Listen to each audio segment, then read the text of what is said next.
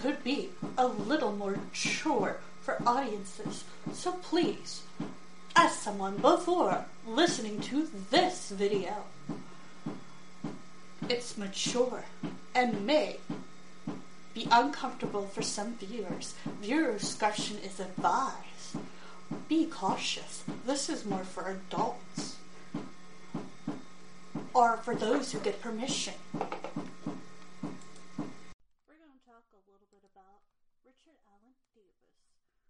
Born June 2nd, 1954, is an American convicted murderer and child endangerer whose criminal record fueled support of passages of California 3 strike law for repeated offenders. He is currently on death row in Adjustment Center at San Quentin State Prison, California. He was convicted in 1996 of first degree murder and for special circumstances robbery, burglary, kidnapping, and a lewd act on a child. Of 12 year old Polly Klaus, Davis abducted Klaus on October 1st, 1993, from her home in California. A San Clair County jury recommended a death sentence on August 5th, 1996. After the verdict was read, Davis stood and made an obscene finger gesture at the courtroom camera with both hands. Later, at his sentencing, he read a statement taunting the victim's father that Klaus had said to him uh, just before he uh, killed her, implying that Klaus's father was a child in danger. Polly's father, Mark Klaus, laughed at the defendant but was restrained by the uh, bailiff. Mark Klaus, Klaus then the courtroom to avoid causing further commotion. Judge Thomas C. Hastings proceeded to formally sentence Davis to death, saying, Mr. Davis, this is always a traumatic and emotional decision for a judge. You have made it very easy today by your conduct. Early life Davis was born on the third of five children in San, San, San Francisco. His parents, Bob and Evelyn Davis, were both alcoholics. His defense attorney during his trial said that his mother had punished Davis for smoking by burning his hand. Davis is of English and Northern Paiute heritage. His maternal grandparents were from the Fort McDermitt Reservation in Nevada. He and his mother spent part of his childhood with them. The couple divorced when Davis was 11. After the divorce, the child lived with their father, Robert, a longshoreman. Robert was sometimes unable or unwilling to care for his children, so they shuttled among family members and babysitters. Robert was mentally unstable and sometimes suffered from hallucinations. Was reported to have taken a gun outside the home and shot at immigrant immigrants? I'm not really sure what this word is. Robert Davis remarried twice, and Richard resented both of his stepmothers. At an early age, Davis tortured and killed animals. That's never a good sign. According to Ruth, the mother of one of Davis's childhood friends, he would dose cats with gasoline and set them on fire. He had made a point of letting people know he carried a knife, and he used to find stray dogs and cut them. Dang, this dude is just bad and annoying. By the time he entered his teens, Davis was deeply involved in crime. He told a psychiatrist that stealing relived whatever tension were building up inside him. He dropped out of high school in his sophomore year. At 17, when Davis was in court, the judge told him that he could either go to California Youth Authority or join the U.S. State Army. He chose the latter, and he received a general discharge after 13 months service. On October 12, 1973, Davis went to a party at the home of 18-year-old Marlene Voris. That night, Voris was found dead of a gunshot wound. There were seven suicide notes at the scene, and the police concluded that she committed suicide. Friends of Voris believed Davis murdered her. In 1977, he told a psychiatrist that her death had deeply affected him and he had been hearing her voice in his head. And also, at times, another voice would appear telling him that she wanted to be uh, assaulted or robbed. A few weeks after Voris' death, Davis was arrested for attempting to pawn property he had stolen. He confessed to a string of burglaries in Leeuwarden and served six months in the county jail. Five weeks after his release on May 13, 1974, he was arrested for another burglary and he was uh, sentenced to six months to 15 years in prison. However, he was released on parole after serving a year of his sentence. Davis has been diagnosed with uh, personality disorder yeah, this dude really needs more help than what thought. Murder with special circumstances. Let's see what else we can find on Polly.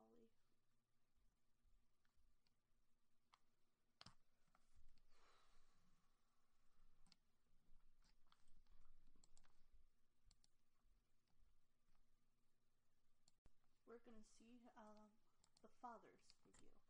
Okay, Father Polly Klaas reflects on 20 years since disappearance.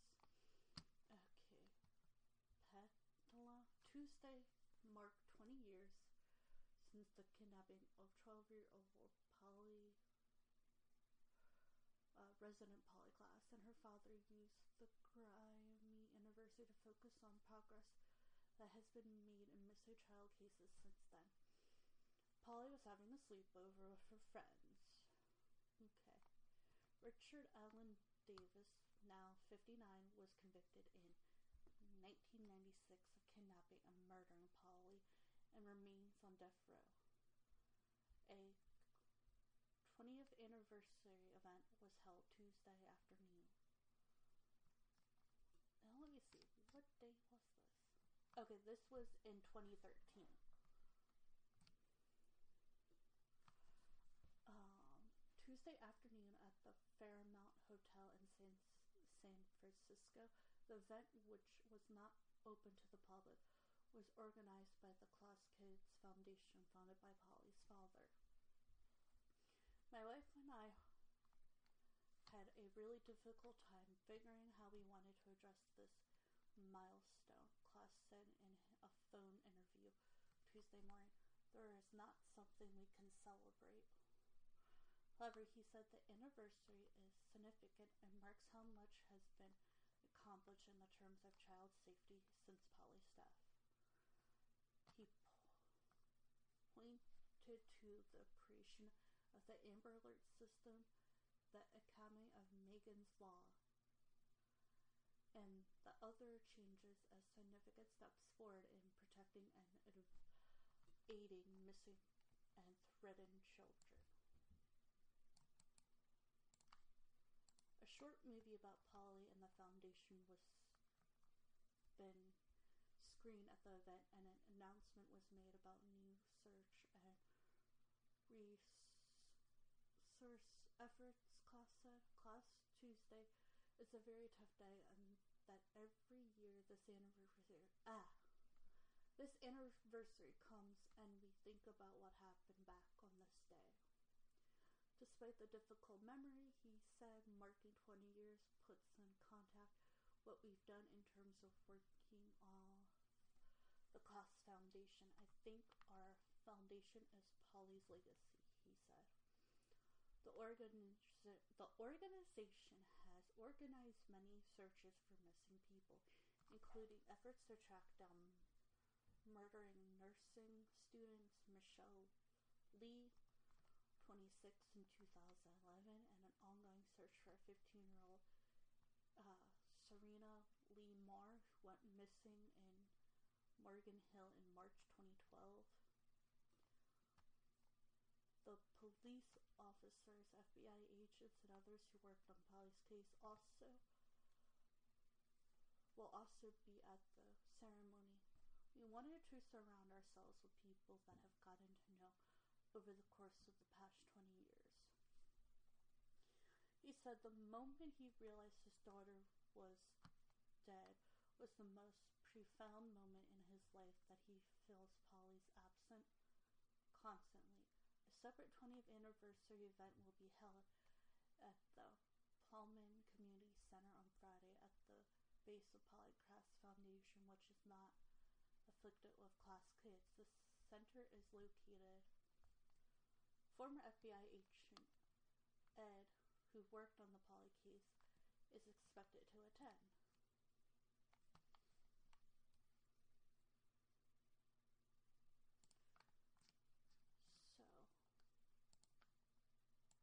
So, they did talk a lot about Polly Klaas, Klaas,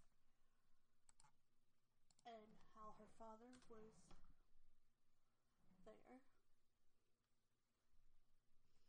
I've never heard of Megan's Law, so let's see what this is about.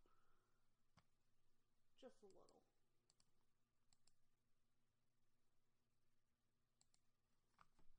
Megan's Law is named for a federal law and information named from substance state law in the United States requiring law enforcement authorities to make information available to public regarding resented offenders. History. I'm trying to figure out who Megan is.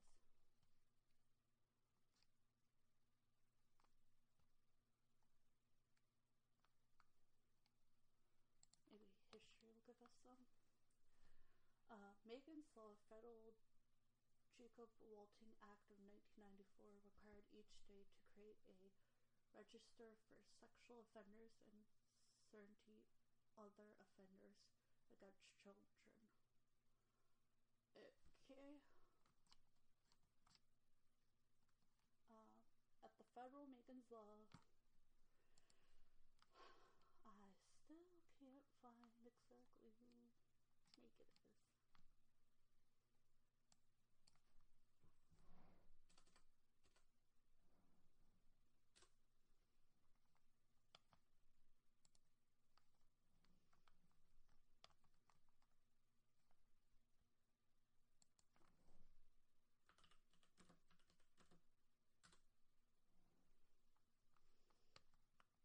Okay,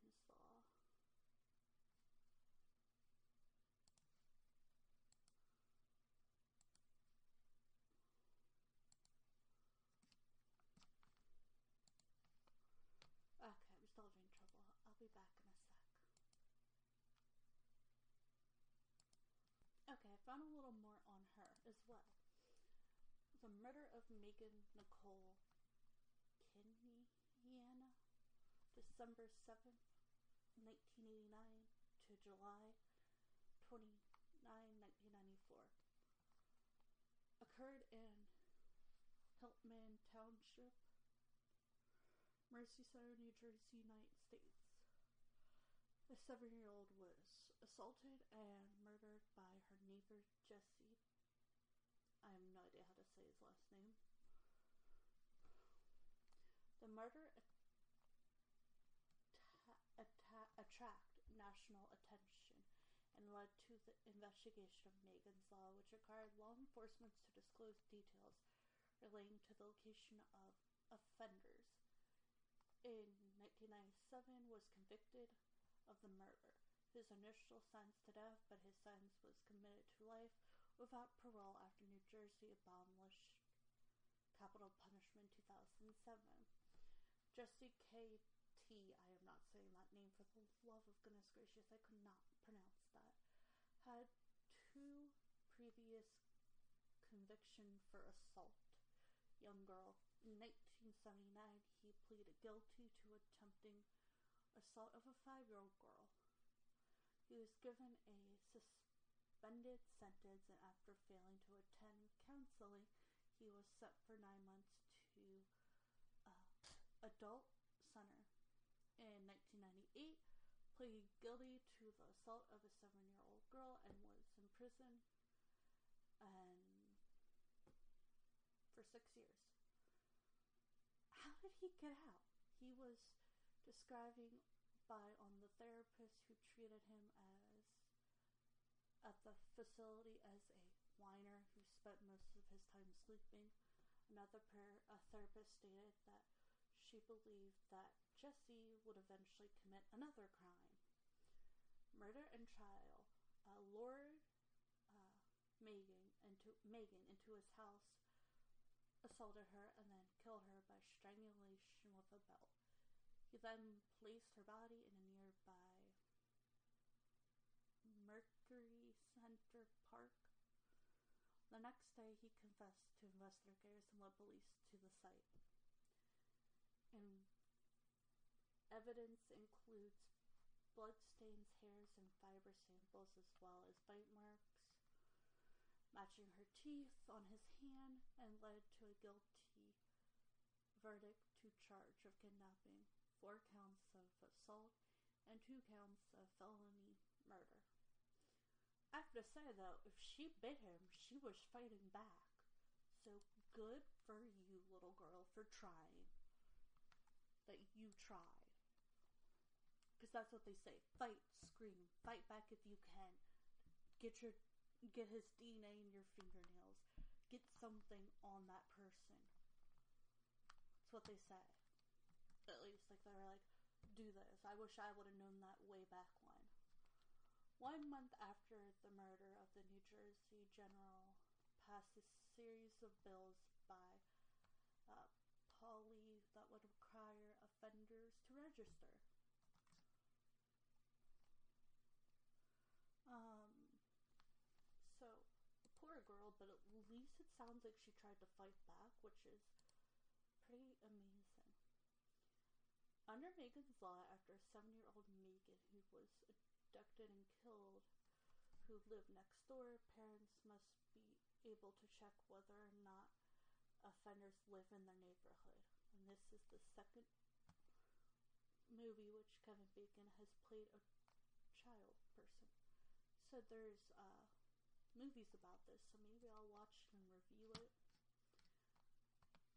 But it sounds to me like. Also sounds like thank goodness they came up with this bill because dang, he was just a bad dude all together and needs some help. Definitely some help. I'm trying to sound as nice as possible, but uh, all I'm thinking is what is wrong with this dude and why did no one ever realize like this dude's had multiple cases the therapist suggested like did no one listen to what people were saying like to me this seems like if anyone would have listened to the therapist who said he's going to do it again you need to find a place for him put him somewhere where he can be like i don't know away from people in general would be great. Megan was a seven year girl. Okay. Oh, here we go. Here's more about it. Um, her mother, I'm calling her M, and her father, Richard, her 12 year old sister, and her 9 year old brother all lived in quite a suburban neighborhood in New Jersey.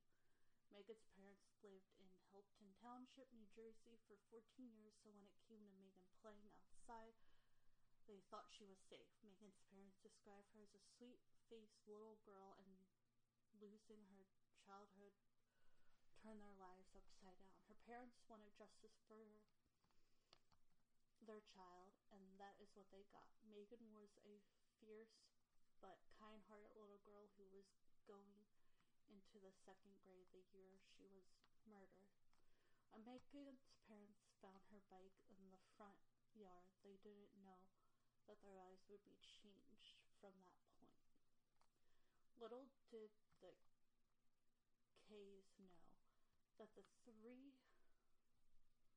registered sex offender lived only 30 yards across the street from them, and one of them was Jesse. Jesse didn't have the best childhood because his mother was an alcoholic and was very sexually towards him. His mother had lost seven children before him to abortions or foster care because she was looked at as an unfit parent. Jesse's father was known as a career criminal and uh, assaulted Jesse, his younger brother Paul, and his recurrent three times a week from his bond of four years. It was said that Jesse was mentally composed as a result of fatal alcohol syndrome and by repeated offenses physical abuse. In all, with Jesse's upbringing, it isn't shocking to hear he committed this horrible crime. Yeah, someone should have gotten him help way sooner than what. Yeah, just wow. Um, it was a crime to remember. Seven-year-old Megan was riding her bike around 6:30 p.m. to play with a friend of hers that lived on the same street as her. While Megan was out riding her bike, her mother was re- resetting, and when she woke up, arrested, saw Megan's bike in front of the lawn, but couldn't find Megan. Megan's parents asked around the neighborhood, and no one saw her, so her mother called the police to report her daughter missing. The police got to the Case house at 8:49 p.m. that same night and searched the home and property around the case and found nothing. The police also went around the neighborhood and asked them if they saw Megan anywhere recently. They came across 36-year-old Jesse T, who was Megan's neighbor who had two prior convictions. During the day, Jesse saw Megan riding her bike and lured her into his house promising to show her and letting her play with his puppy. Oh, okay. I actually remember this story now. This is the one where my family was like, never follow a person in their house if they offer you candy or a puppy.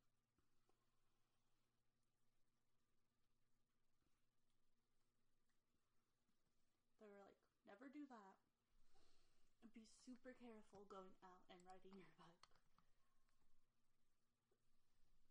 And I think this is the case that people were talking about because some people are like, be careful. And Jesse T then began to assault Megan, but she fought back and started to scream.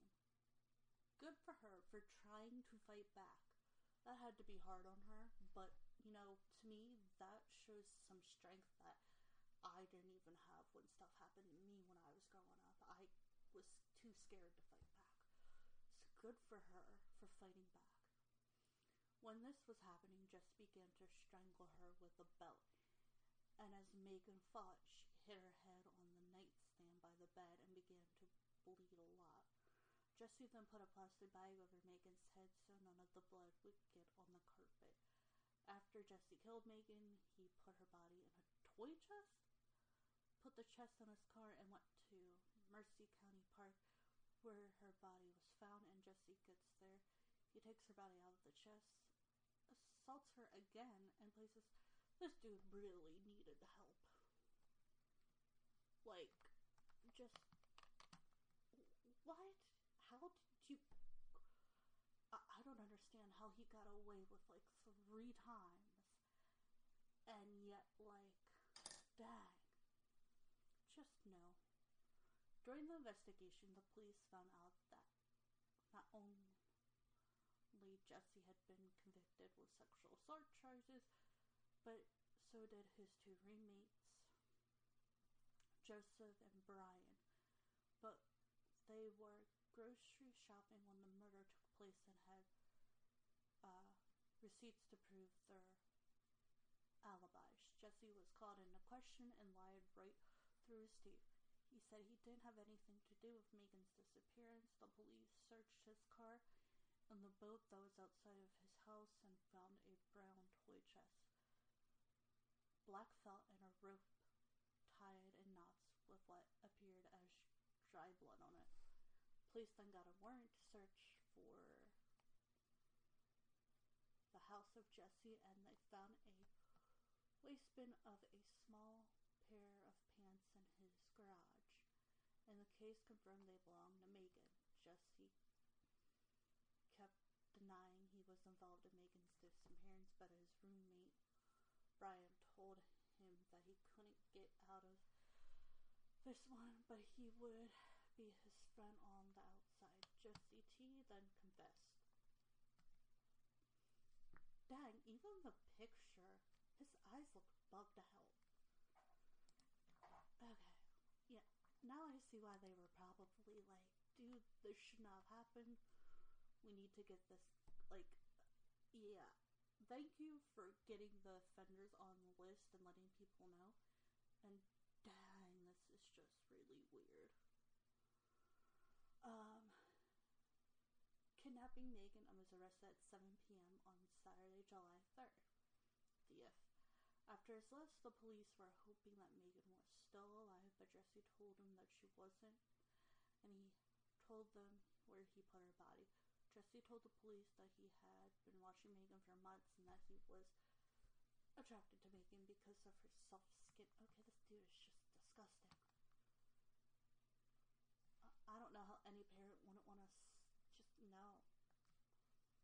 No, just 5,000 words of what the heck. That makes me physically want to throw up, and I'm already like sick. And oh, you just want to go up and slap him, which I know you can't do because in a trial that gets you into trouble. But dang, I would end up having to excuse myself because I'd be like, yeah, I need to go for like a minute and I'll be back. Like, is there a way to come back? Because I would be so fed up. Like, no, this dude's just, no. You would think that you would learn your lesson after the other times. But no, he didn't learn a thing. Megan K. trial occurred in May 1997.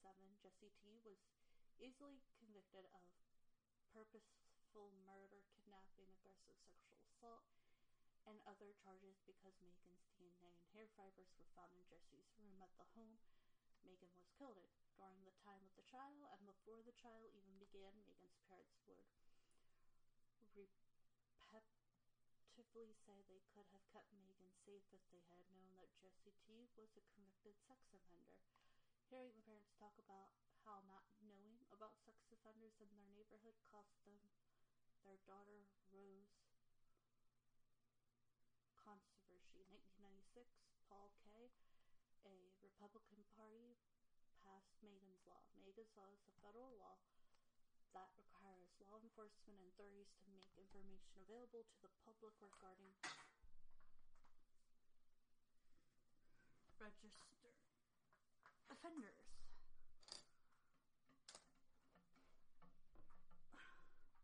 Today uh, law enforcement requires. Okay, I lost my place. It's a federal that requires law enforcement authorities to make information available to public regarding registered offenders. That is why today people, schools, and other establishments know about registered offenders in their area, and this law has helped keep many children safe over the span of Megan's death to today. To this day, Jesse T is still serving his sentence, life in prison without possibility of parole. Some of these people I'm reading about just, oh my, my, my. Well, I hope you all liked today's podcast, and I am so sorry for all the families out there who've lost a loved one due to any of this happening.